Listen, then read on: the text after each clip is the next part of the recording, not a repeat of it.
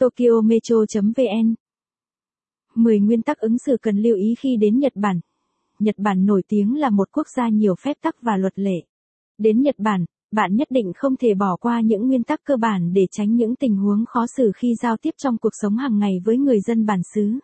Nguyên tắc ứng xử Nhật Bản bao gồm những quy tắc tưởng chừng như đơn giản, nhưng đòi hỏi du khách đặt vé máy bay giá rẻ tới nơi đây nên tìm hiểu và thực hiện đúng, để tránh gây những hiểu lầm và phiền toái không đáng có với người dân địa phương. 10 nguyên tắc ứng xử cần lưu ý khi đến Nhật Bản.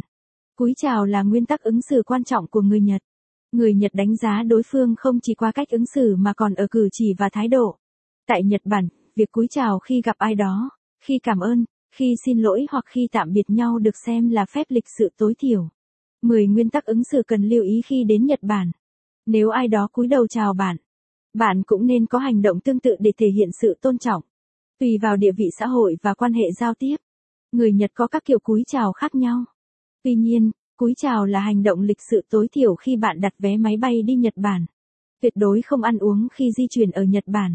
Tại những nơi công cộng như tàu điện ngầm, đường phố, việc bạn vừa đi vừa ăn uống được xem là một hành vi thiếu lịch sự.